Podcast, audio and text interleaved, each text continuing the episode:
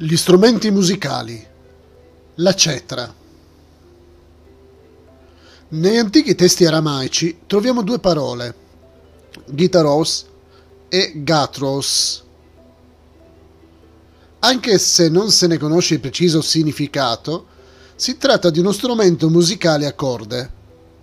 L'assonanza delle due parole è molto vicina a quella del termine greco chitara anche questo è uno strumento a corde, da cui derivano diverse parole moderne, come cetra e chitarra.